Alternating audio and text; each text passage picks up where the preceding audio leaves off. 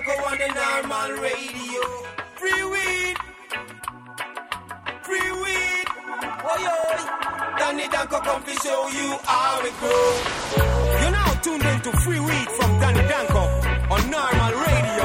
Presented by High Times Magazine. See me I say, boom bang. Big respect. See me I say, Danny Danko.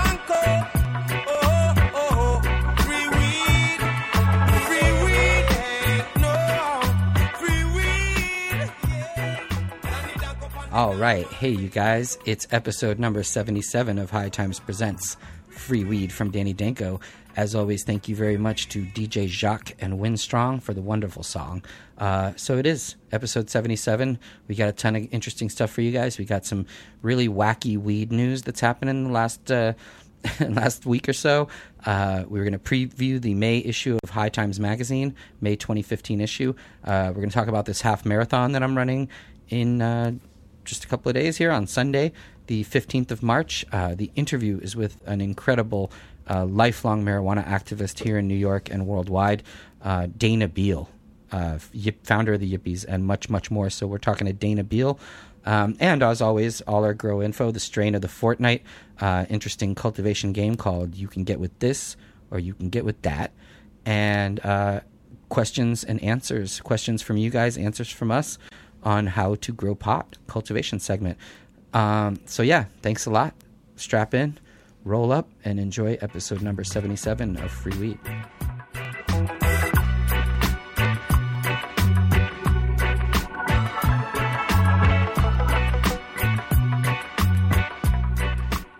All right, welcome to episode number 77. And uh, here we are.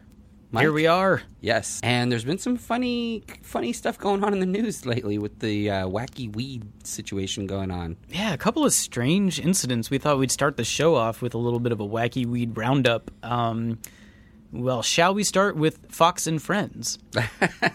Uh, I know sentences that begin that way are sure to pay off. Um, this is kind of weird. So, this doctor, uh, Dr. David uh, Samadi, I guess, uh, he was on Fox and Friends talking about pot. And, you know, there's really no way for me to set this up adequately. So, what do you say we just play the clip?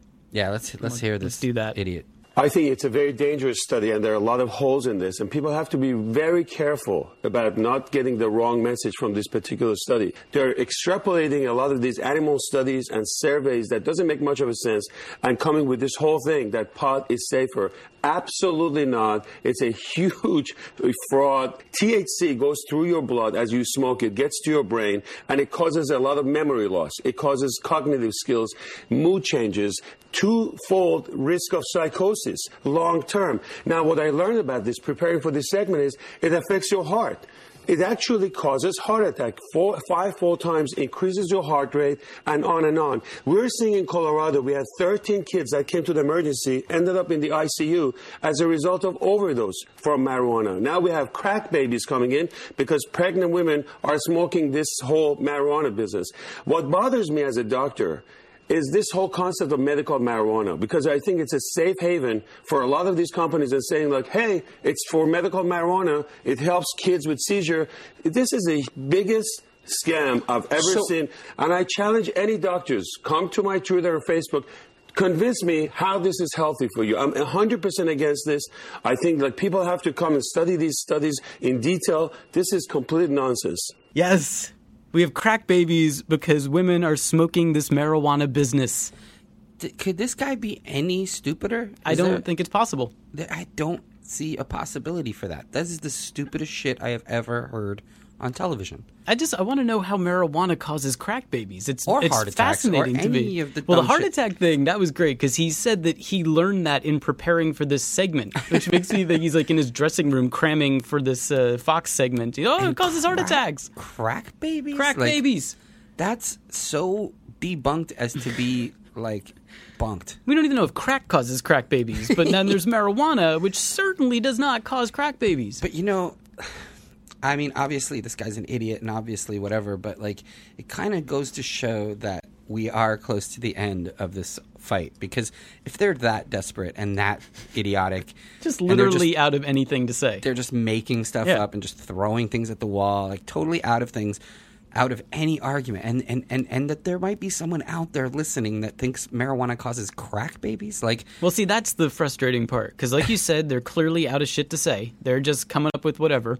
But there has to be someone who's watching Fox and Friends. Sure. We've already kind of lost them there. Sure. That, that that's thinking, oh, marijuana causes crack babies. it's it's ridiculous. Uh, I, I, it's hard to even fathom that that's real. Like that sounds like the Onion. That sounds like somebody talking, like it's satire. Right. And even even recently, I saw a poll where I think six out of ten millennial uh, people who identify as conservatives or Republicans, even they're for legalization of pot.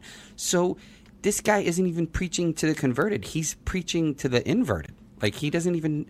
He's a medical doctor, and he said that crack babies are caused by this marijuana business. He also called medical marijuana the biggest scam he's ever seen. Okay. So- Well, him getting on television is the biggest scam I've ever seen. Well, the fact that he actually was on television on a news program, albeit Fox News, but a news program in the 21st century is is amazing to me. yeah, and there's other dumb shit people are saying out there also. Uh, We can't just limit it to this one idiot. No, there's a bunch. Let's let's go to uh well, I mean, you probably have heard of Pat Robertson. Yeah, and he's actually said positive things about pot in the past, which surprised me.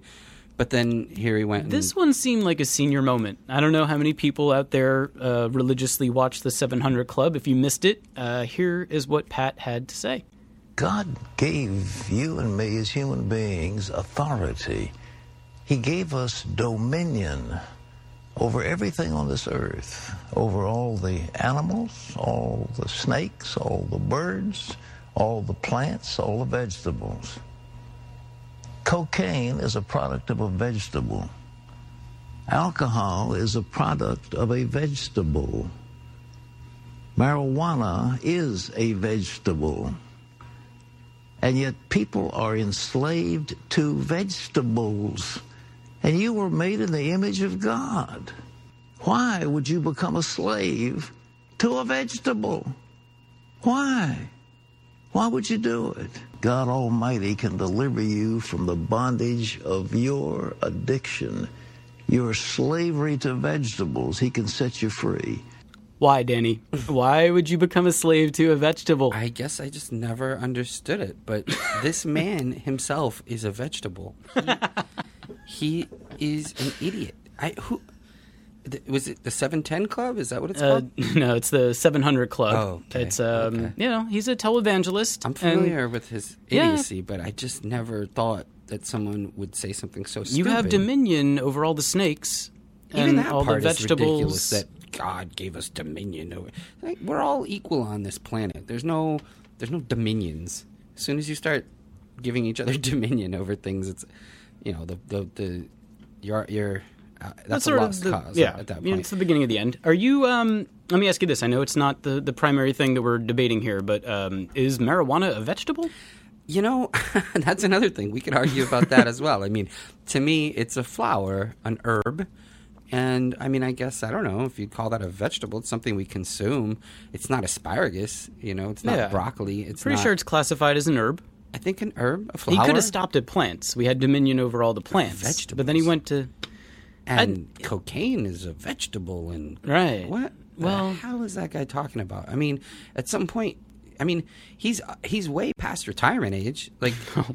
what? Why is this guy still on television yapping at people? And who are the people who are listening to him and agreeing with this? I, it's mind-boggling. The mind wobbles. This one, for whatever reason, I actually found enjoyable. The first one, I, the first one pissed me off. I was like gnashing my teeth, and I felt like I was angry. This one, I mean, I laughed. It's hilarious, and Right. you know, I was always told to eat my vegetables, but Yeah. I don't know, Dan. I'm just gonna. I have to step outside and, and consume some vegetables. Yeah, know? yeah, you look like you could use some veggies right now. I'm a Um, slave to those veggies, man. All right, so let's jump from that to stoned rabbits. What do you think about these stoned rabbits, man? These stories just keep getting stupid. Yeah, we literally we were putting this show together and we came up with uh, crack bunnies and vegetables for our news lead. So, what did this idiot from the DEA say? Um, Utah is moving towards uh, some pot reform there, and of course they had a DEA agent come and testify to a Senate panel in Utah. And uh, he used to work in uh, marijuana eradication, which of course is uh, destroying plants outside, and he did that I in Utah. kind of work on that too, I guess. Yours is uh, also destruction of plants, right? He's not. He's not. something we uh, can agree upon. Yes. Well, I think your methods are different, but uh, you're both very efficient in destroying those plants. I guarantee if I put you and this gentleman in Utah and you guys race to see who could destroy more plants, it might be a close race. So, anyway, he is testifying, um, and he, he somehow he veers off in this very odd tangent, and he says to a Senate uh, panel in Utah that uh, rabbits that he had seen out in the wild had cultivated a taste for marijuana. So he says, quote, one of them refused to leave us, and we took all the marijuana around him, but his natural instincts to run were somehow gone. So that's uh, Matt Fairbanks warning of the danger of possible stone rabbits should Utah legalize pot. Wow. Is, Yeah. Is this real life? That's all I can ask. It, is that? See, I mean, that's not an onion story. No, this is real. That is not satire. This happened. That is an actual person whose tax money that we pay go to his salary, and he is telling us we can't legalize pot because rabbits will get high and depend on marijuana. Mm-hmm. I, I I don't even I don't even know where to begin. I don't know. See, is- th- th- he must really believe this because you can't make something like that up. There's no, No. way he was like, I know what'll convince them. Rabbits. No, he had an experience with a rabbit. Clearly. And he might have been stoned. I don't know. I mean, when you're when you're as someone who does uh, a, a fair share of marijuana eradication themselves, I gotta say sometimes you know the eradication might get the best of you, but this guy, I mean, he must have had a, a, a moment with this rabbit, and the rabbit didn't run away. I don't even know if that's a bad thing. I mean, Mm. Is it? Yeah. What's so? So the rabbits aren't afraid of humans anymore. Does that mean, like, is that bad news for the rabbits? Is that good news for the rabbits? I mean, maybe the humans will feed them. Maybe the humans will eat them. Uh, Are they if, pets? Are they meat? You know. regardless of whether it's good or bad, this already happens where wild animals become dependent on humans who are in their environment. I mean, that's a this is more of an environmental question than a marijuana question. Uh, yeah, but it I blows mean- my mind that this is a DEA agent and he is speaking at a state senate panel and testifying of the dangers of possibly stoned rabbits. But this is Utah. That's the state you're talking It's- about, right? it is Utah. Okay. All right. Yes. Well, let's at least let's not like assume it's a state that has like rational policy. And this rabbit was helping him eradicate the marijuana. Yes, yeah. So they're allies. They are allies. he should be he should be proud of that the rabbit. rabbit should get a badge, I think, for the DEA as a, a special marijuana are these eradicator. three stories. Well, Crack, actually, that's a good point. I- vegetables. I would like um, maybe people to email or tweet us because I want to go over this next week. Tell us what do you think is the most convincing anti-pot argument here that you heard today? Uh, crack babies, uh, stone bunnies, or domin- uh, slavery to vegetables? Those are your options. Tell us, uh, rank them for us. How desperate are these morons, though? like that's. I, that's the good. That that's. I mean, if you're gonna have a, a takeaway from this, that's positive. It's like they have lost the plot. They've lost entirely so They- much that they've got nothing left. I mean, they're higher than we are Yeah, it's to come up with this stuff. yeah. So, well, you guys Are... I hope you guys got a laugh out of that because Yeah. all three of those stories are dead true. You can look up all of these things, uh, and this is really the prohibitionist argument nowadays. So keep it up, guys. Yeah, we love it. Keep it Thanks- coming. Thanks for the good work. And you can see uh, some posts on that on uh, hightimes.com if you so choose. Um, what do you say we take a quick look at the new issue of High Times, the May 2015 issue? Yeah, yeah, this is an interesting issue. The cover is like a 420 sort of treatment because, of course, it comes out uh, in April and uh, it's sort of a 420 super celebration. All, all kinds of things you can do for 420. I, I listed some strains in there that you can smoke uh, to What, honor. what does that exactly mean? Like strains that pertain directly to the holiday or strains you would recommend for it? Uh, It's strains that are named for people who we love in the in the industry, Dr. Grinspoon and Jorge's Diamonds and Jack Herer, and uh, I don't want to give them all away, but th- that's that's what that is. And uh, yeah, there's a spring planting guide similar to what we did uh, last week, but much longer and much more, uh, um you know, More in depth, More you in know, depth, it's a yeah. Mm-hmm. you know, it's a real planting guide. We also we have 10 tips for lazy pot growers. no, Oh, no, sorry, no. 10 tips for auto flowering plants. Um, sorry. Not lazy pot growers. Sorry, Jeff. Plenty of people who aren't lazy grow auto flowering plants. There's lots of reasons you might want to uh, grow them. And so here's 10 tips for people who choose them. Now, I know obviously there's lots of people who don't like them or poo poo them or whatever, but uh, the truth is they exist and they're out there and they serve a purpose. And so here's uh, an article from a correspondent in Europe talking about um, ways that you can uh, increase your harvests and things that you should think about specifically when growing autoflowering plants. And uh, I think it does a nice service for all the lazy uh, people out there. I mean, uh, We are, of course, just kidding. Uh, we realize that it is for people who are pressed with time. It's Right. more convenient. right. Yes. So that's an excellent one. Um, of course, the They 420 might be forever. work challenged. Work. um, we have animals on drugs. Now, Yeah. tell us about this. It's a great article um, by Sirius J, and it's about how basically we learn to take drugs from animals. Um, and that's a fact. It's about animals on drugs, panthers, and all kinds of different animals that eat uh, psilocybin and, and all kinds of ways that they get high, and then they sort of taught us to get high. So thank you, animals. Yeah, for thanks. The, yeah, for the wonderful uh, treats that you've taught us over the years in your fuzziness. Some of you. Some of them. Yeah. Absolutely. Thank, thanks, animals. Yeah, um, our our old pal Russ Belville has an article in here about prohibition and um, how prohibition is sort of the child of racism, and um, basically going into how the drug war, uh, you know, the war on us has sort of been used as a pretext in a lot of ways to uh, take away people's rights, and now we're obviously seeing that play out in places like Ferguson and and, and all over.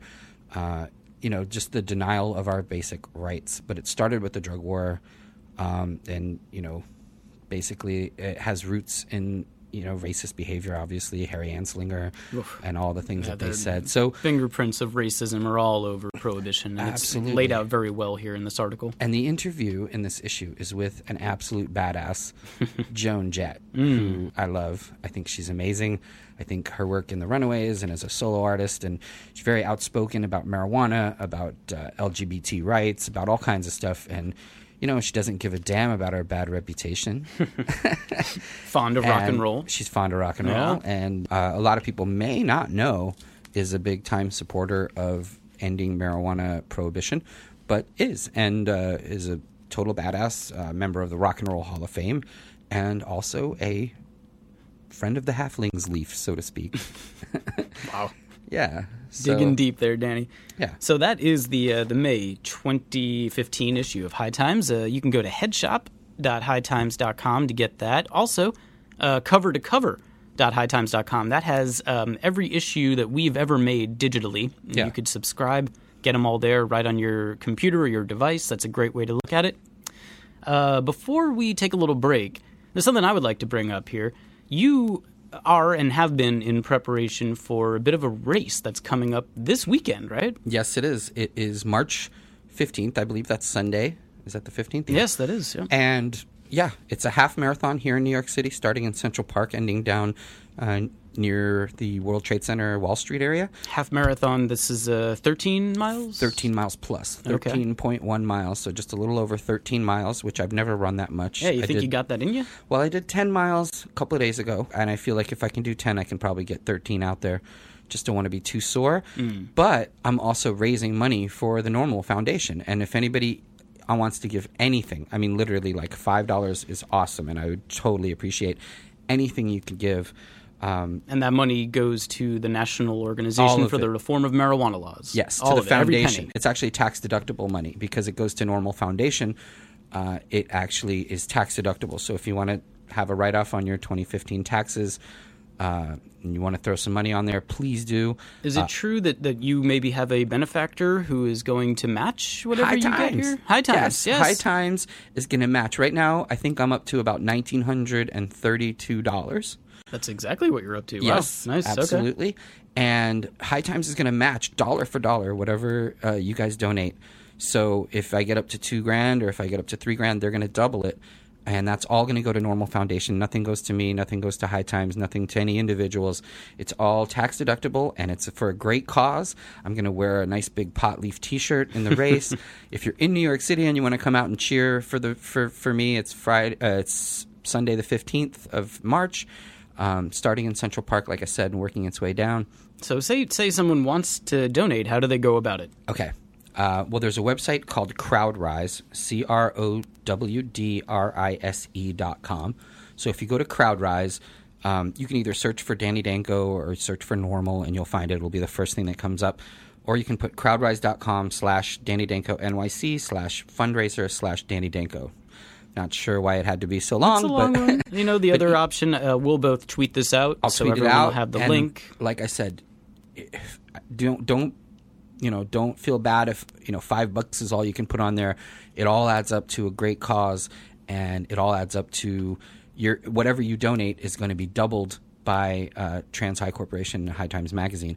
So it's it's awesome. It's for NORML. I'm trying to lose some weight and uh, get healthier, and I feel like you know this is something we can a lot of us pe- can do in order to raise money for uh, for a good cause and. Um, it's a win-win for me personally because I've been trying to get you know the motivation to get out there, lose some weight, get get healthier, and uh, knowing that the the money's going to NORML is just way more motivation for me to finish. And and you know even after after the race, I'm going to keep running and doing stuff. But this is a way for you guys to help out uh, and get a tax deduction, and it's all for NORML uh, national organization for the reform of marijuana laws. And I hope you guys contribute because even if just a few of you give just a little bit of money, we're going to reach our goal and we are going to legalize pot.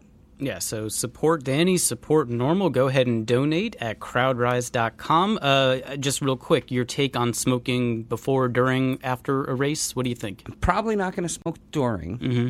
Uh, might do a dab or smoke half a joint or something beforehand because I tend to get a, get high before I do like the longer runs and Yeah. things like that. I, I enjoy that. And then definitely afterwards, right? Oh, it's without a doubt. Uh, limping ain't easy. You know, that's what they say. But I'll probably be limping. I'll probably be pretty sore. Uh, maybe do like a uh, Epsom salt cannabis infused hot bath or something like that afterwards. Yeah, there's a mental picture I didn't need.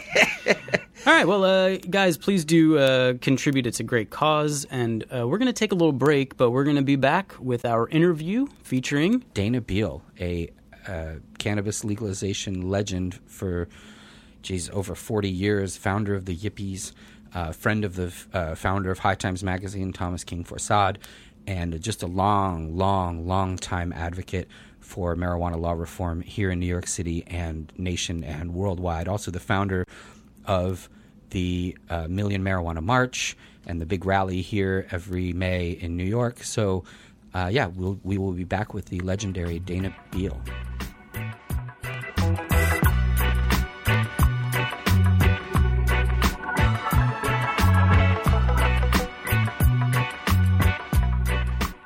All right, you guys, I got to mention longtime advertiser BC Northern Lights. These guys make the greatest grow boxes. They're made up in Vancouver, Canada. Uh, everything that you need touchscreen technology. Um, they're built to grow. They have all different chambers, lighting built in, everything built in, fully automated experience.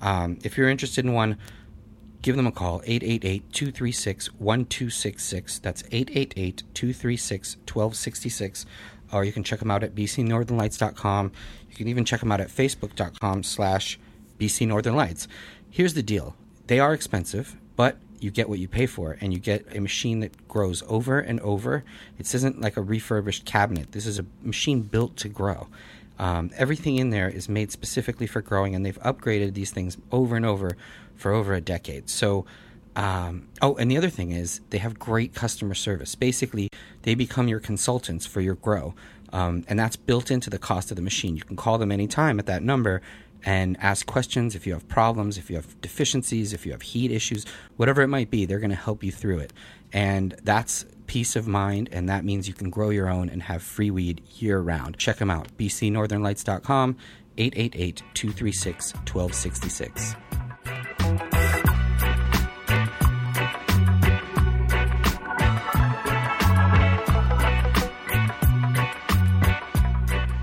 All right, we are back, and uh, we have an absolute legend in the studio today. Uh, a marijuana legalizer since before most of you were born, and uh, also an activist in the in the Yippies, the Youth International Party, uh, founded founder of the Yipster Times in 1972, long time uh, New York City, uh, America, global activist, uh, founder of the Global Marijuana March, and many other things. Also, uh, someone who was there at the at the very beginnings of, of High Times magazine and a, and a, a cohort of our founders, Tom Forçade, Mr. Dana Beal. Welcome to the show. Hi. Um, so yeah, let's start with uh, the beginnings of your activism, and maybe you could just discuss a little bit about how uh, how you got interested in being, you know, involved in uh, social activism and marijuana law reform and all of the things that you, you've done. Well, I had a background in civil rights, actually. I was, um, I, when I was 16, hitchhiked to the I Have a Dream speech. Martin Luther King. Yeah. I was actually physically at the foot of the Lincoln Memorial stairs for the speech. And uh, I just loved uh, demonstrating. I always loved it. And I went to different kinds of demonstrations. And uh, in 1967, there was an incident in Tompkins Park where the police came in and arrested everybody at a picnic that was being put on by the War Resisters League for the crime of being on the grass. Right? And uh, this was not like marijuana. This was just like regular lawn grass. Just sitting on the lawn. Sitting on the lawn. And this is 1967. right. And this is like New York City. it really upset the locals because there were at that time Lower East Side had a lot of Hispanic people living in it, and they dragged a pregnant, visibly pregnant woman across a, an iron fence, and this just really upset a lot of people. So, my friend and I, um, AJ, were tripping on mescaline, and we walked down, uh, or actually up First Avenue, and see a big crowd of people in front of like the Ninth Precinct, and it, we thought first, first this is like a we're tripping. We were tripping, but it wasn't a hallucination.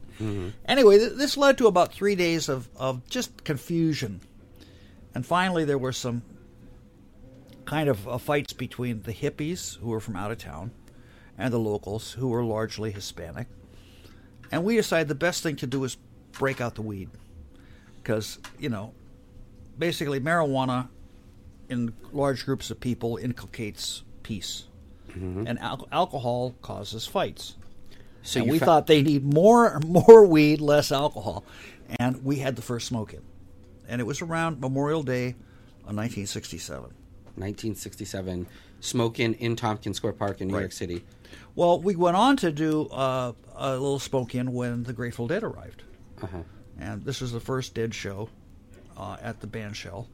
And they were surprised to see all these people lighting up because actually in California, though they had this uh, reputation of Haight Ashbury and everything, they were, well, you know, you've probably read Electric Kool Aid Acid Test.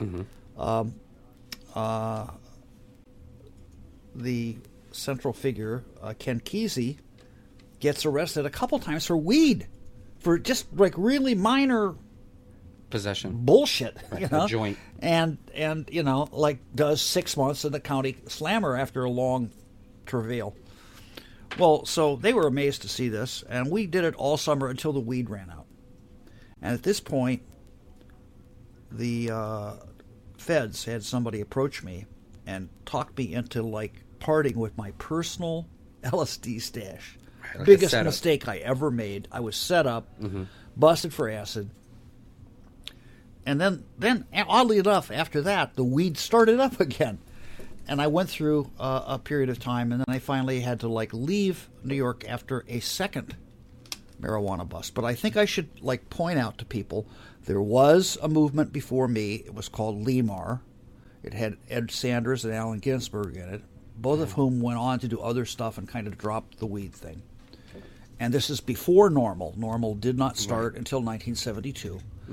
So uh, there was this period of time when the Yippies, um, following Abbie Hoffman's 18 point program, which point four was legalize weed and psychedelics, decriminalize narcotics, which is still kind of like our position, right?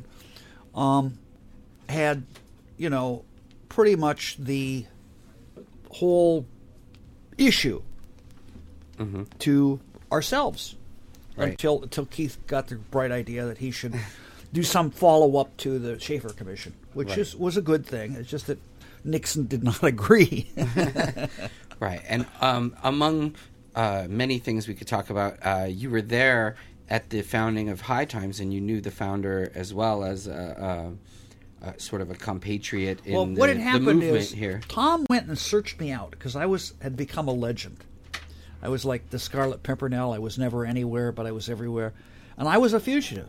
But I was like op- openly living under a series of aliases, and I was not that well known, despite being a legend of the Lower East Side. He wanted to find me, so he found me up at uh, Yale, at on on the uh, the Common in New Haven, and and we linked up, and we were friends ever after. And then when I was busted in 1971 in Madison, Wisconsin, he came. Well, Abbie and Jerry said that, oh, this guy's a brilliant guy. He's one of us. Um, he's the chief theoretician of the Yippies. Um, and uh, planted a really good article about me in the New York Times. But Tom actually came to visit me. So long story short, um, when I got out, it was right before the Democratic convention. A whole dispute had broken out between Abbie and Tom over steal this book. Abbie gave all the money to bail out the Panther 21. Tom wanted $3,000 of that money for having edited the book. And um, they had a, a trial that didn't resolve anything. So Tom started his own organization called the Zippies, Okay. basically to So- give Abbie a hot foot. Right. And uh, I got out, and Abbie for, buttonholed me and said, "You must denounce Tom as a COINTELPRO agent, and and I will make you the head of the Yippies." And my attitude was twice. You know, the guy came and saw me in jail. I'm not going to do it. It's not true, right? And he's kind of a weed dealer. And if you denounce him as a government agent, it could be like death Fatal, sentence. right, It could right. be fatal. And anyway, if Abbie can give me the leadership of the Yippies, he can take it away. Sure. Well, as things worked out, Abbie got busted the next year for dealing coke. Got Right. busted for a lot of coke, three Yeah. kilos of coke, of which only nine ounces were actual cocaine. The most of it was lidocaine that he got from his brother's pharmaceutical products company. Tom went on to, to to like start High Times. Abbie went underground, right? Mm-hmm. So it would have been a really bad idea to take Abbie's offering, offer, Right, right? right. And what happened was that High Times just kind of grew like Topsy. It just grew up. It became like a phenomenon. It became huge. And, you know, Tom kept trying to follow his dream, which is to be Howard Hughes. He wanted to make movies. He never made a movie that didn't suck. and, you The, know. the the Sex Pistols movie, the DOA. well, but that was after he was dead. it was re-edited, or it was Well, yeah, it didn't really come out while he was around. okay. And I, I don't think that uh, DOA is that great. Okay. But you know, the point is, um, he made this movie called The Smugglers that just didn't have any an- any legs. Um, he should have, well, if we'd only known, uh, probably the magazine should have gone in the direction of being more like Wired, because the whole computer thing was about to happen. And Captain Crunch came and told me there's these two guys named Steve who want to build their own computer. and I didn't follow up on it. Ooh, what a mistake. uh, but, uh, you know, then, you know, like Tom was like basically by this point bringing in really big plane loads of weed. And I once, you know, helped him dispose, because I know everybody in the Lower East Side, of a large amount of weed in a short period of time. and then the next time they did it, they crashed into a tree. Okay. He lost his best friend, became depressed, and you know the rest is history. As they say, he Right. kind of killed himself, which In, was a in, tragedy. in 1978. 1978. Yeah. Um, Well, what what happened was I'll, I'll just not lie into what happened next. What happened next was some people tried to put heroin on the front cover, and you you had people here. Uh, you had a little heroin problem with the magazine, and hmm. they had to come in and kind of fire all those people. But they wanted to, like, kind of everybody was doing coke, You have to understand. At this time, there was Coke in the magazine. It was a regular Right. thing. Oh yeah, we've seen the centerfolds and everything. yeah. Right. Well, they figured, well, we can just introduce heroin. But there were a lot of people who said that's going too far mm-hmm. because we knew, you know, that basically it's death, Yeah. right? And we got into a lot of trouble for stopping that. A lot of people hated us. But we stopped it at High Times. We stopped it at the Village Voice. And then they went ahead and did a heroin cover at the Soho Weekly News, which is kind of a third choice. I got into a big dispute with the Soho Weekly News. And then, um, after we had a smoke in in Washington Square Park and marched over to the Soho Weekly News, there was nothing more we could do except this obscure psychedelic drug from Africa was reputed to get rid of heroin overnight. And that was Ibogaine. And that was how Ibogaine really came out of the people who, in Holland, went on to start the coffee shops, right? Except Ronald Reagan was coming in, and we could not get the government uh, to agree to separate marijuana and hard drugs, right? And in, in Holland, it worked really well. They had much lower incidence of heroin use after 10 years of the coffee shop model, and much lower AIDS and much lower hepatitis C. Under Ronald Reagan, we got crack, we got violence, we got all these bad things. We got the CIA smuggling cocaine, we got just a million bad things mm-hmm. under Ronald Reagan's war on drugs. But at the end of that time, we had developed ibogaine as a cure for addiction. And what ibogaine does is half an hour after you take it, your heroin withdrawal is gone. And then it turns into this other thing that's like Prozac that gives you, like, heightens your serotonin so you're not depressed after you, you kick drugs.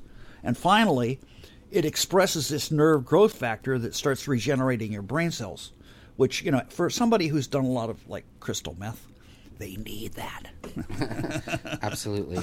So Yeah. anyway, the point is, we went on. Uh, we were like cruising along.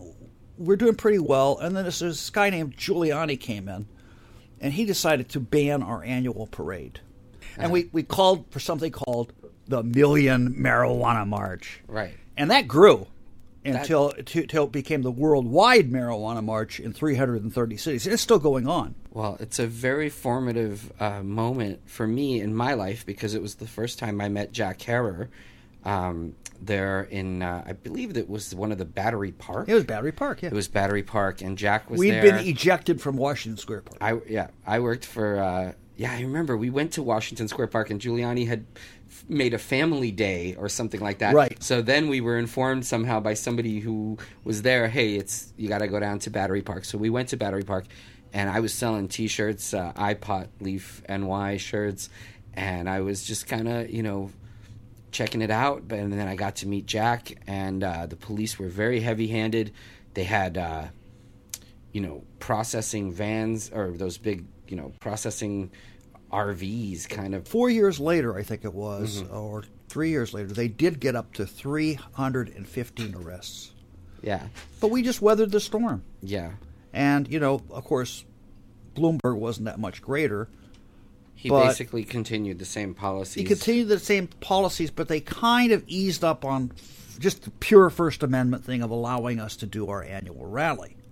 It was like Giuliani wanted to, get rid of free speech. Right. You know, Bloomberg just said, "Well, I'm against smoking. I got a no smoking policy. Mm-hmm. You can't smoke tobacco. You can't smoke pot." Right. Uh, but eventually, we got De Blasio, who is really cool about letting people demonstrate, thereby really exciting the ire of the New York State, uh, the New York City police. Right. All right. Well, uh, uh, do you have any any stories maybe about uh, the old High Times days between like uh, seventy four and you know nineteen eighty or seventy eight? Well, I don't know. I mean, you know, like. Well, how about uh, nitrous? Oh yeah, he loved nitrous. We've man. heard a he lot always about was nitrous having from back- nitrous. He was always having. I, I didn't never think much of nitrous, so I didn't partake. Well, now we had heard that the magazine was conceived of during, uh, you know, a nitrous experience. Do you know anything about that? It well could be. um, part of the reason for this show and part of our philosophy is that um, growing marijuana um, is actually also a political act. Well, far as long as it's against the law and federal law of manufacturing uh, controlled substance, it is kind of an act of civil disobedience. I'd like to get rid of that law. Yeah, well, that's what we're trying to do. Uh, but part of overthrowing the government is also overgrowing the government.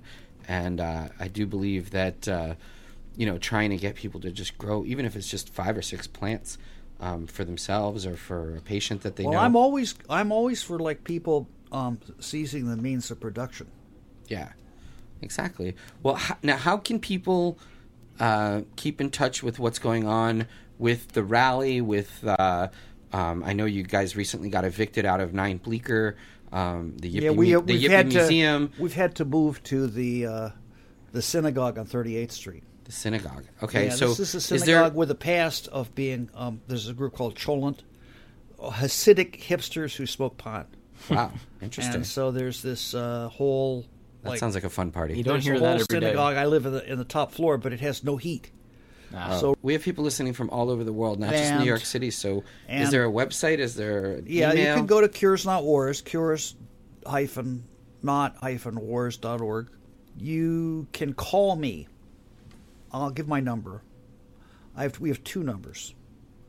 Right. There's the 646 713 1690 and the 347 343 1791.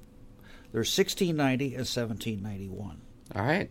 If you guys want to get involved with the march uh, May 2nd here in New York City, if you want to find out what's going on with uh, Ibogaine, uh, with um, the work that Dana's doing, 646 713 1690. Give me a call. all right, you guys We'll call Dana Beal. Uh, thank you very much for coming on the show. We'll be right back.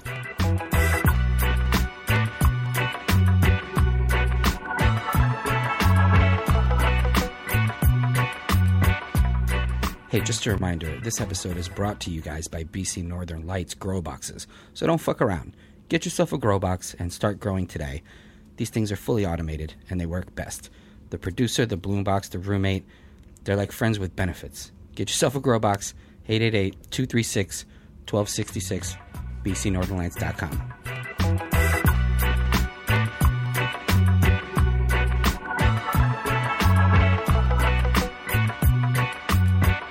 All right. Well, we we've made it uh, into the cultivation section of this show. Yeah, and it seems like it may have even been a fortnight since the last. it has been a fortnight. Yeah. Do you have a, a strain of the fortnight I for do. us? I do. And this one is called Jorge's Diamonds Number One. Um, it's named in honor of the great Jorge Cervantes, who uh, is a mentor, uh, my predecessor here in writing the cultivation question and answer column here in High Times, uh, a great friend, and we all owe uh, a great debt to the man who um, gave us all that useful grow information for all of these many years. Um, we gave him a Lifetime Achievement Award recently, and he's got a great new encyclopedia coming out, basically a cannabis encyclopedia. You can pre order it now on Amazon. So uh, check that out. We're going to have excerpts from that in High Times Magazine as well. Um, so, yeah, proud to announce the, the return of, of Jorge to High Times. And, uh, I mean, he's never left, but now he's going to have some of that sections of that book, and you know, he's always at the events and stuff. So we we love him, and we're happy to have him. But more about the strain. It's a indica dominant strain. Um, takes its name uh, partly from Jorge, and then partly from the uh, tremendous amount of trichomes that it produces that shine like diamonds, uh, as Rihanna might say, and uh, yeah, extremely resinous. Uh, hard to really overstate how much these buds sort of gleam in the in the light. Um, growers love it. Uh, growers love growing it because it's uh, got some pretty heavy yields and good resistance to pests and mold. Um, so people in northern regions and stuff might try it. Um, people in places where powdery mildew might be a problem, uh, try the Jorge's Diamonds number one. Um, smokers love it because uh, there's lots of different kind of nuanced taste notes to it. You know, it's not just a one note uh, flavor, uh, and the high is, is extremely potent and powerful. So that's the Jorge's Diamonds number one. It was High Times top 10 strain in 2008, uh, one of the top 10. And uh, as for a contact, you can go to dutch-passion.nl. Um, it's Dutch Passion Seeds who created this strain with the uh, uh, overseeing and the help of Jorge himself. So, um, yeah, check out the strain Jorge's Diamonds number one, and always, uh, you know, get on Amazon and pre-order the new Cannabis Encyclopedia by Jorge Cervantes, and be sure to check out a future High Times magazine in which we will excerpt uh, sections of the book. Yeah, do all of those things, and um, excited to have Jorge back in the fold here at High Times.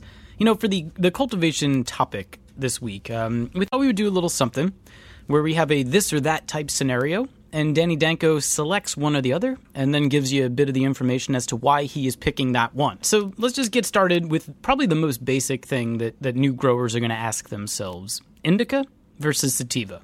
Okay, uh, that's a tough one, but I go with sativa. Um, everything really out there is hybrids. My my answer, my firm answer to that is sativa. But um, as a caveat, I'll say that everything out there um, in the general public um, that we have access to is a hybrid. It's part indica and part sativa um, in varying degrees. So there's indica dominant and there's sativa dominant.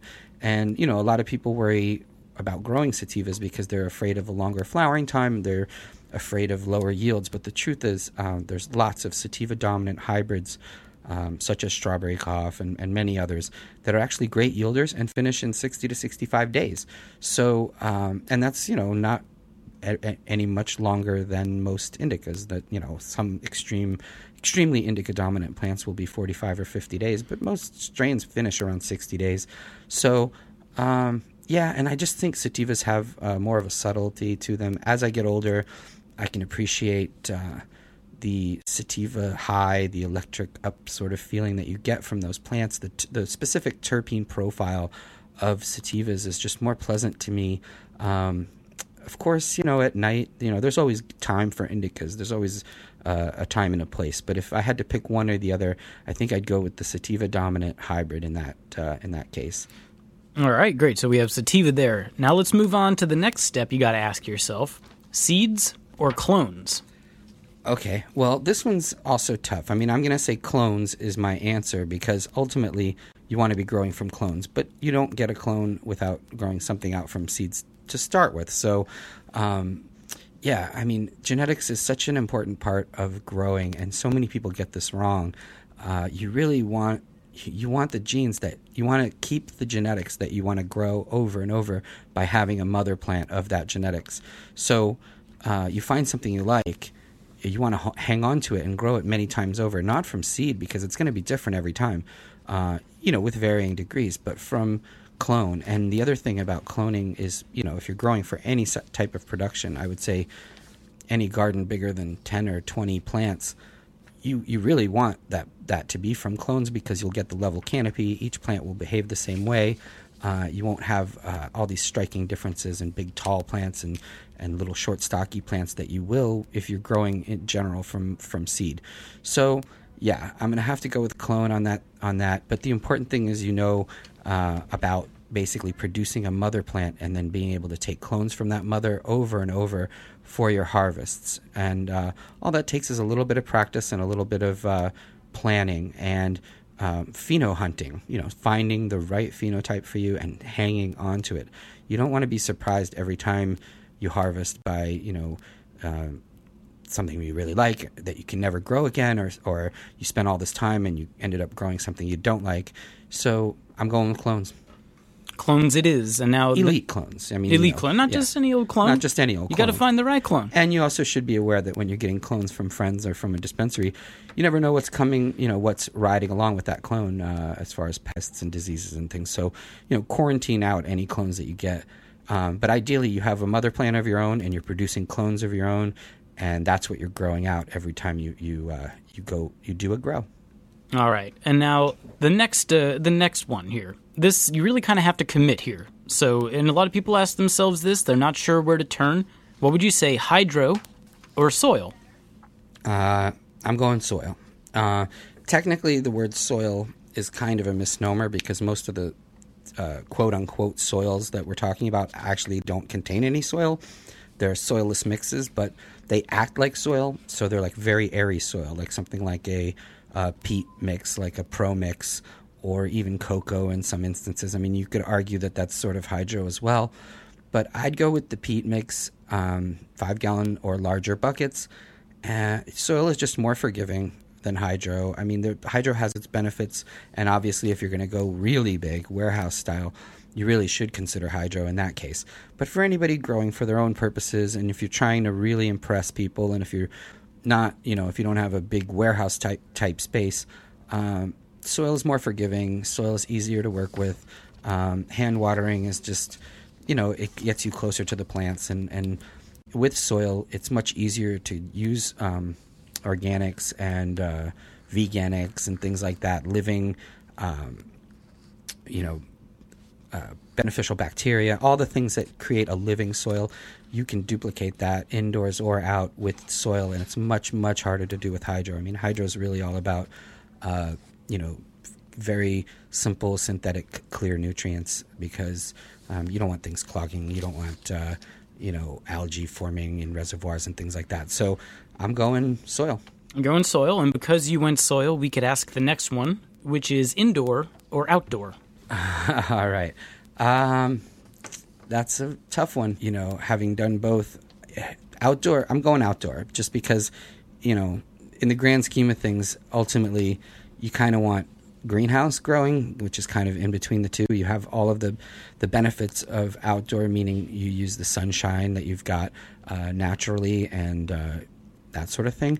And you have all the benefits of indoor, meaning you can control the environment a little better than just being out in you know the backyard with uh, all of the elements um, at work. So things like rain and wind and all kinds of stuff like that you don't have to deal with. But outdoor is just uh, yeah. I mean, I if you consider a greenhouse to be outdoor, then I'm definitely going to go with outdoor because there's nothing like bud that's grown from the sun. Um, indoor is great. I mean, obviously people love it because you know you get these nice d- thick, dense buds and and you know you take a little bit of extra care with it and it's never really been messed with by things like wind and rain. So you do get uh, a sort of a prettier product but uh, outdoor just seems to have a more more of a full flavored full bodied feeling to it. And i think that just has to do with uh, the sunshine and that sort of thing. And sunshine's free.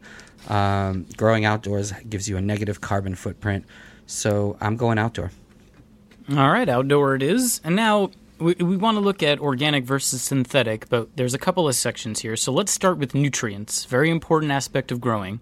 Do you go? I, I already know the answer here, but do you go organic or synthetic? Yeah, I'm going organic with that as well. And even with organics, I mean, light feeding. You know, very light feeding. I know Kushman's been on here a bunch talking about this as well, but it's always important to stay on the on the lower end of the spectrum because uh, underfeeding is much easier to fix than overfeeding. And overfeeding is really, I mean, it's just, it's almost never fully back to normal. Whereas underfeeding, you can always add a little more. If you see a little yellowing, you add a little more. But um, overfeeding is just once it's there, even when you flush the plants out, then they've gone a week or so with all of that, and by the time you noticed it, um, all that salt buildup is there for, for a long period of time. It's very difficult to get out. So when you see people whose plants have burnt tips and things like that, um, you know that's clearly an example of overfeeding, and they've gone basically to the limit of what you can do, and, and it's hard even over a two or three week flush to get all of that out. I mean, some of it's just there forever. So I'm going organic with a very light feeding system, uh, veganic, anything you can do to make it. Uh, basically as mild as possible without uh, you know without having nutrient deficiencies is ideal. All right, and uh, same thing, organic synthetic, but with pest control. Same thing, same thing. I, I definitely don't recommend synthetic pest control. I mean, there's situations obviously that people get into where um, it may be necessary or they may deem it necessary, but ultimately, if you use integra- integrated pest management, uh, you know, which means basically just a bunch of different things. You know, uh, vigilance, constant, constantly checking the undersides of the leaves, the surface of the soil, um, places in the stem bet- where the leaf meets the stem, all the places where bugs can hide, um, so you can c- catch them quickly. That's important. Uh, you know, regular treatments with mild uh, neem oil or insecticidal soaps, things like that. Um, you know, uh, spray treatments that you also mist off afterwards um, and uh, predatory insects, you know, ladybugs and praying mantises and predator mites and things like that. if you integrate, you know, those three systems as well as any, you know, anything else you might have. I know people have all kinds of interesting pepper sprays and things that they use. Um, as long as you're not burning the plants, and as long as everything's, you know, pretty pretty kosher as far as uh, the health of your plants goes, uh, I would always say go with organic pest control. All right, organic it is, and uh, that concludes the this or that. What do you say we move on to uh, listener questions answered by you, Danny Danko, on free weed? Let's do it. Okay, let's do it indeed. Our old friend Scott is up first. Sorry, our old friend Mac from Scotland is up first. Uh, hi, guys. I gotta say, it was an honor to meet Danny in person and get his autograph at the Amsterdam Cannabis Cup. Nice. Yes. Man, nice meeting you. My question is uh, recently, for certain reasons, I've decided to give autoflowering strains a try. Uh, all have reasonable yields, but the problem I have is unlike with regular and fem seeds, I don't pot up and just sow straight into the biggest one. And the trouble with that is you can give them too much water too quickly, but if you don't give them enough, it would be just as bad. So, what's the best way of one, finding out how fast the roots are spreading in the medium? I use a soilless mix. And two, uh, how can I ensure I water the plants with maximum amount without going too far and drowning them, especially early in life? Hope you understand this rabble. Thanks. Uh, I think I do. I um, I guess what he's saying is he plants the seeds in the same container that they end up flowering out in, um, which means it's very difficult, like he says, to be able to tell how big the root system is, and it's very easy to overwater um, or underwater, in, as the case may be. Um, now, early on in the plant's life, when you, you, you can kind of envision that the root system underground is about the same size as the plant above ground. So, if the plant's five or six inches tall, the root system is going to be basically, you know, five to ten inches down into the into the medium, and that's the taproot. And from the taproot emanate, you know, all the other roots that sort of push outward from the taproot.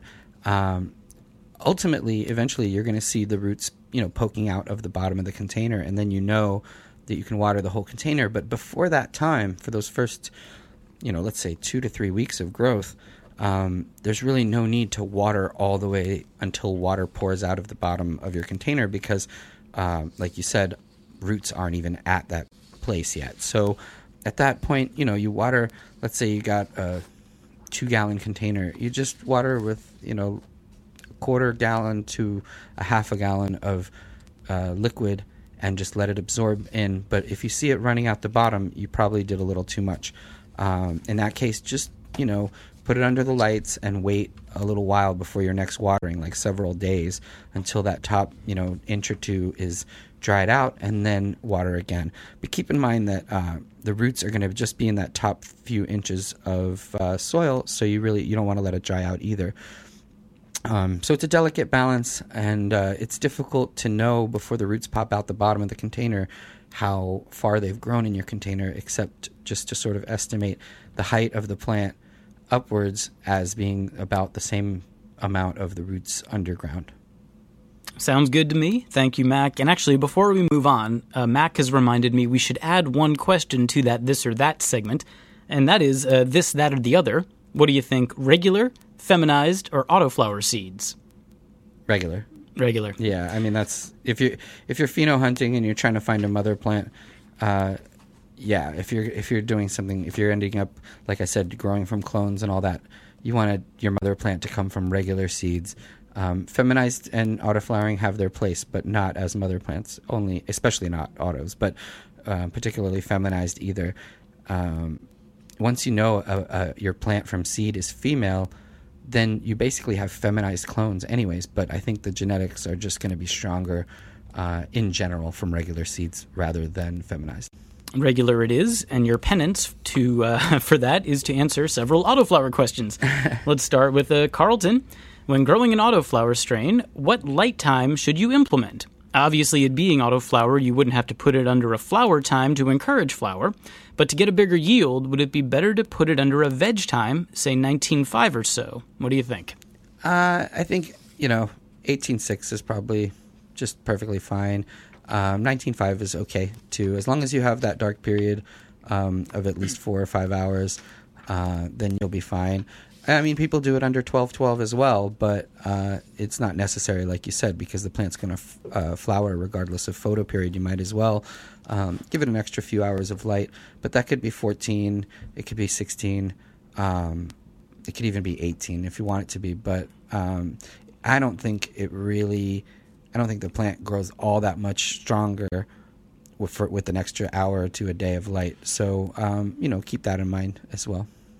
All right, thank you. 18.6. yeah. Eighteen six. All right, thank you, Carlton. Let's move on to Jeff. And you might remember last week, uh, Jeff wrote in um, wanting to maybe change uh, how we discuss auto flowering. And, called uh, him and lazy. We, uh, he- we might. He that was his complaint. Yes, and and so we discussed that. Well, Jeff has a follow up here. Um, my May 2015 issue of High Times arrived today, and I see that HT is giving some love and magazine space to autoflower growing. I know this isn't the first time. Uh, please pass on my thanks for that. I hope to see more in the future. Great work, and uh, thanks for everything you do. That's Jeff. Ah, awesome. Thank you, Jeff. Thank you, Jeff. Appreciate it. Yeah, th- that's in the May issue 10 tips for auto flowering plants. So, lest anyone think that, uh, you know, we're against that whole idea. I mean, it's it, there's something out there for everybody, and that's just the way it's going to be. And, and uh, you know, we want to let people know how to grow with auto flowering and with feminized and with regulars. All right. So thank you, Jeff. Uh, let's move on to Rasta Dabs. Hello, Danny Danko and Mike Hughes underscore. A huge fan of the podcast. I just started listening recently and finally made it through all the episodes today. Nice. For the record, that was March 4th. Uh, I great. want a Rasta dab. yeah, it sounds pretty Sounds good. delicious. So great job, guys. I love the show. Keep it up. All pleasantries aside, though, I do have a serious question. I will provide some information uh, about my grow. I am in one of the southern states that hasn't passed any medical or recreational laws yet. Um, so my setup is far from public knowledge, but it's located indoors. Uh, right now, I base my nutrients on an eight week cycle using the last two weeks plus as flushing time. So the first six weeks is a different mix of nutrients based on what week they're in. I'm using this regimen with success on an eight week flower cycle. How do I expand this cycle to the 10 to 11 week flowering time required of most sativas? You know, what portion of the nutrient cycles should be expanded, or should all of them be expanded equally? I would think that the first two weeks of flowering would not need to be extended by three to four days, roughly, but that is why I'm a humble grower, and I look to you for guidance, Mr. Knowledgeable Danko. so, uh, what do you think? Uh, help Rasta Dabs out here. What should he do? Yeah, I mean, you're extending the cycle, uh, the flowering time cycle. So if you're going from, uh, you said what, six weeks or eight weeks? No, eight weeks Yeah, to, eight weeks. let's say, 10 or 11 weeks. Uh, you want to add about a week to the early flowering, um, a week to the mid flowering, like that fifth and fifth and sixth or fourth and fifth week that you'd have with the indicas. You ex- extend that an extra week, and that's the period that where you really want to boost your uh, your flowering nutrients, and then you know add uh, a week or so to the flushing. So may make the flushing period two or three weeks uh, as well. So um, basically, extend all the periods of flowering, um, particularly the early period as well, because with some sativas that are not going to finish for 11 weeks, you're not going to even see uh, little puff balls start to form for about three weeks after you've induced flowering. It's still the plant's still stretching at that point, so um, you're going to be sticking with your you know late veg early flower sort of transitionary phase um, for an extra week or even maybe an extra two weeks at that time, and then you know like I said that big boost week that's normally like um, fourth and fifth or fifth and sixth week that you'd extend to maybe fifth, sixth, and seventh week of your uh, of your flowering period with the sativa, and then um, wind down with like the eighth, ninth, and tenth week, that sort of thing. All right. Well, hopefully that helps you out there, Rasta Dabs. Keep us posted on that grow. Yeah, thanks for listening. Yes, definitely. Okay, this next email, this has it all, man. This this has a question, it has a recommendation, and it has an application. That's pretty good. All right. So Chad writes, um, "Hello, Danny and Mike. I have a small, medically authorized garden, and uh, due to space, I veg with fluorescent lights in one section and flower in the other using 400 watt HPS. Uh, they're enclosed and air cooled. You can touch the hood anytime; it never gets hot. I keep the lights six to eight inches off the top. Uh, the problem is the leaves directly under the light turn yellow within two to three weeks. They remain healthy aside from color, and leaves not directly under the light remain green even at the same level of the plant. I don't suspect heat, lack of nutrients, or pH problems since the plants are healthy other than the color under the lights. Any ideas on why this happens and if it's a problem that reduces my overall quality? Yes. Uh, yeah. It's light burn, I believe, um, which isn't so much heat, but just intensity of light, like too many lumens at surface area. So uh, I would say six to eight inches might be a little close. Uh, maybe move the light to about a foot to maybe 14 inches away. Um, see if the problem persists. It should probably go away at that point. But uh, you know, just because the light isn't hot to the touch doesn't mean it's not a very intense uh, amount of light at the canopy level. So uh, I think it's light burn. Uh, as long as it's not newts, like you said, or heat, I think it's just uh, a little too much intensity of light right at that canopy level. And if you raise the light from six to eight to, let's say, 12 to 16, uh, you'll see the problem go away. And yes, it does affect quality as well because, uh, you know, the, as the leaves get uh, lighter in color, and if the buds in particular get like lighter in color like that, they're not they're not taking in light anymore. They're they're actually going light in color like that because when they're green, they're they're able to take in light, and when they turn that sort of color, they're they're much less able to do that. And without being able to absorb light, they're not going to be able to grow, you know, into bigger buds with lots of trichome production and all of that. So um, raise the light a few inches and see if that doesn't solve the issue. All right, very good. Uh, hopefully that helps Chad out. And the recommendation is a Danko strain name. Are you ready? Yes, Dankhaus. Dankhaus. Dankhaus. good. Yeah, it's very German. Yeah. Do you have any Dankhaus? Dankhaus. D A N K H O U S E. That could also be the name of my dispensary too. Maybe if or I- like your electronica band, you know, like Dankhaus. All right, and uh, Chad has an application here too. He is a qualified audio engineer and would love to offer his services. All right. Uh, well, It's yeah. very kind. Unfortunately, he is located uh, on the other side of the country, and Oh. uh, we, we do require a physical presence. But but Chad, we really appreciate. Yeah, we're in New York City. We are in New York, um, but we appreciate it, and uh, best of luck to you. And thank you for the question, the recommendation, and the application. Uh, let's move on to Adam. Adam says, uh, just listen to the end of episode 76, and it was very painful to hear the retiring of the Rick Ross boss sound. Ah! So he liked it. they really liked it. Nice. Uh, I would still love to hear it randomly inserted in future episodes. Granted. You got it, Adam. Uh, continue listening to this very episode, and you might just hear it. Um, also, the last two to five seconds of every show is the beautiful surprise at the end, like getting some keef out of a grinder. the Keefster egg. Keepster egg, very nice. Uh, thank you, Adam. All right, and uh, finally, let's let's move on to uh, another Adam. Uh, hello, Captain Mike and Mr. Danko. So in this scenario, I outrank you.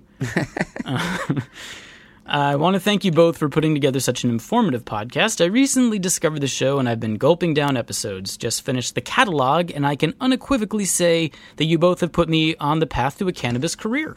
Nice. Uh, I'm a noob to the culture and living in Florida. November can't come soon enough.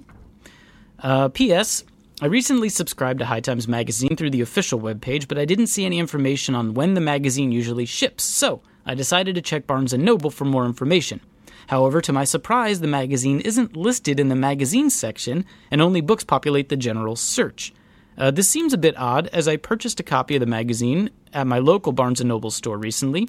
So I was curious, is this a political move? Uh, and if it is, I will vote with my dollar. but I don't want to jump to conclusions if it was just a technical glitch. So, uh, so what do you think? How can you help Adam out? Okay. Well, subscriptions ordered online or through the magazine uh, tend to take about six to eight weeks um, for first delivery. I don't know why, but that's just the way it's always been with magazines.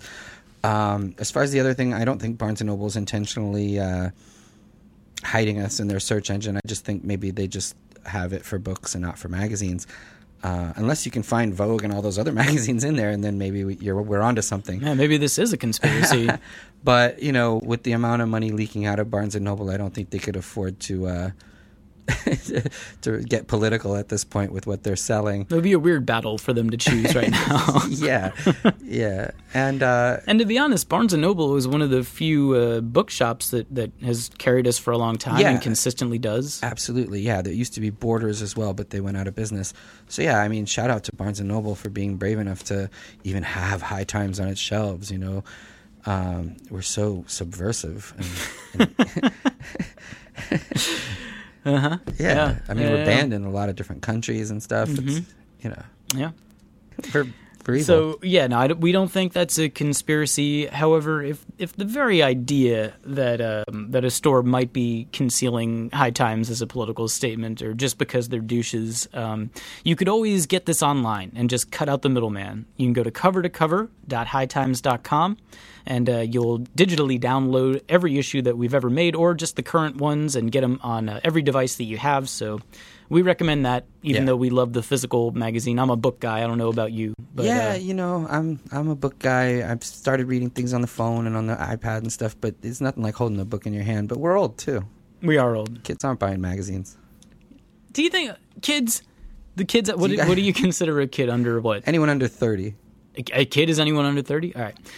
People listening that are under 30, do you, do you buy High Times or prefer High Times in magazine form or on your tablet, on your whatever that people are saying, Your Apple Watch. your smartphone? Well, we have a microchip we can implant in your brain that just helps you know everything about pot. yeah. We originally We're pitched just that. sending Danny Danko to individuals' houses and having him recite the uh, gross section of the magazine, but that was voted down. Yeah, so- that was a kick stopper. No. We're getting silly. Yeah, on that note. Um, okay, so if you have a question or a comment or a complaint, uh, you could email us. It's freeweed at hightimes.com. We are also on Twitter. Uh, he is at Danny Danko. I am at Mike Hughes underscore. We're going to take a little break, but when we come back, we will wrap it up with Raw. Indeed.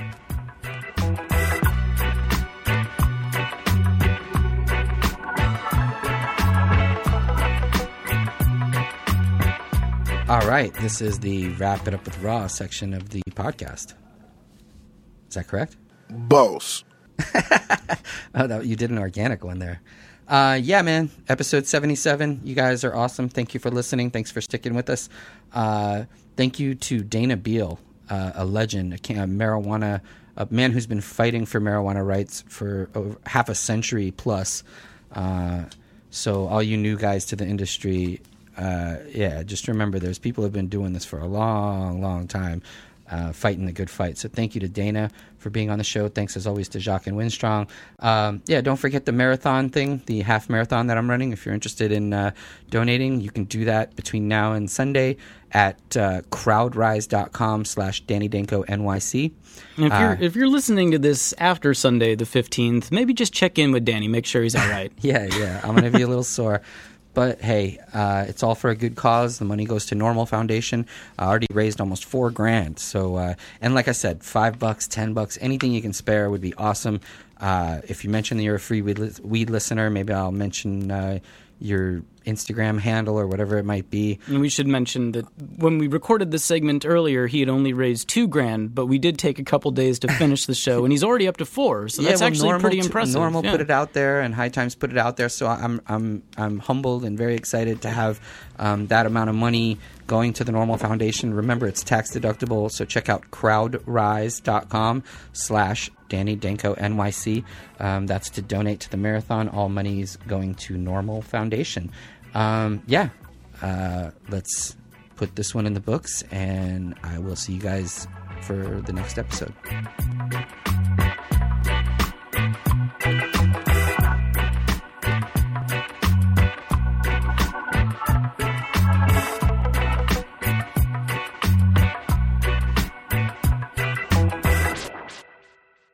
I was dead so long they had to freeze me. You know the way they freeze you.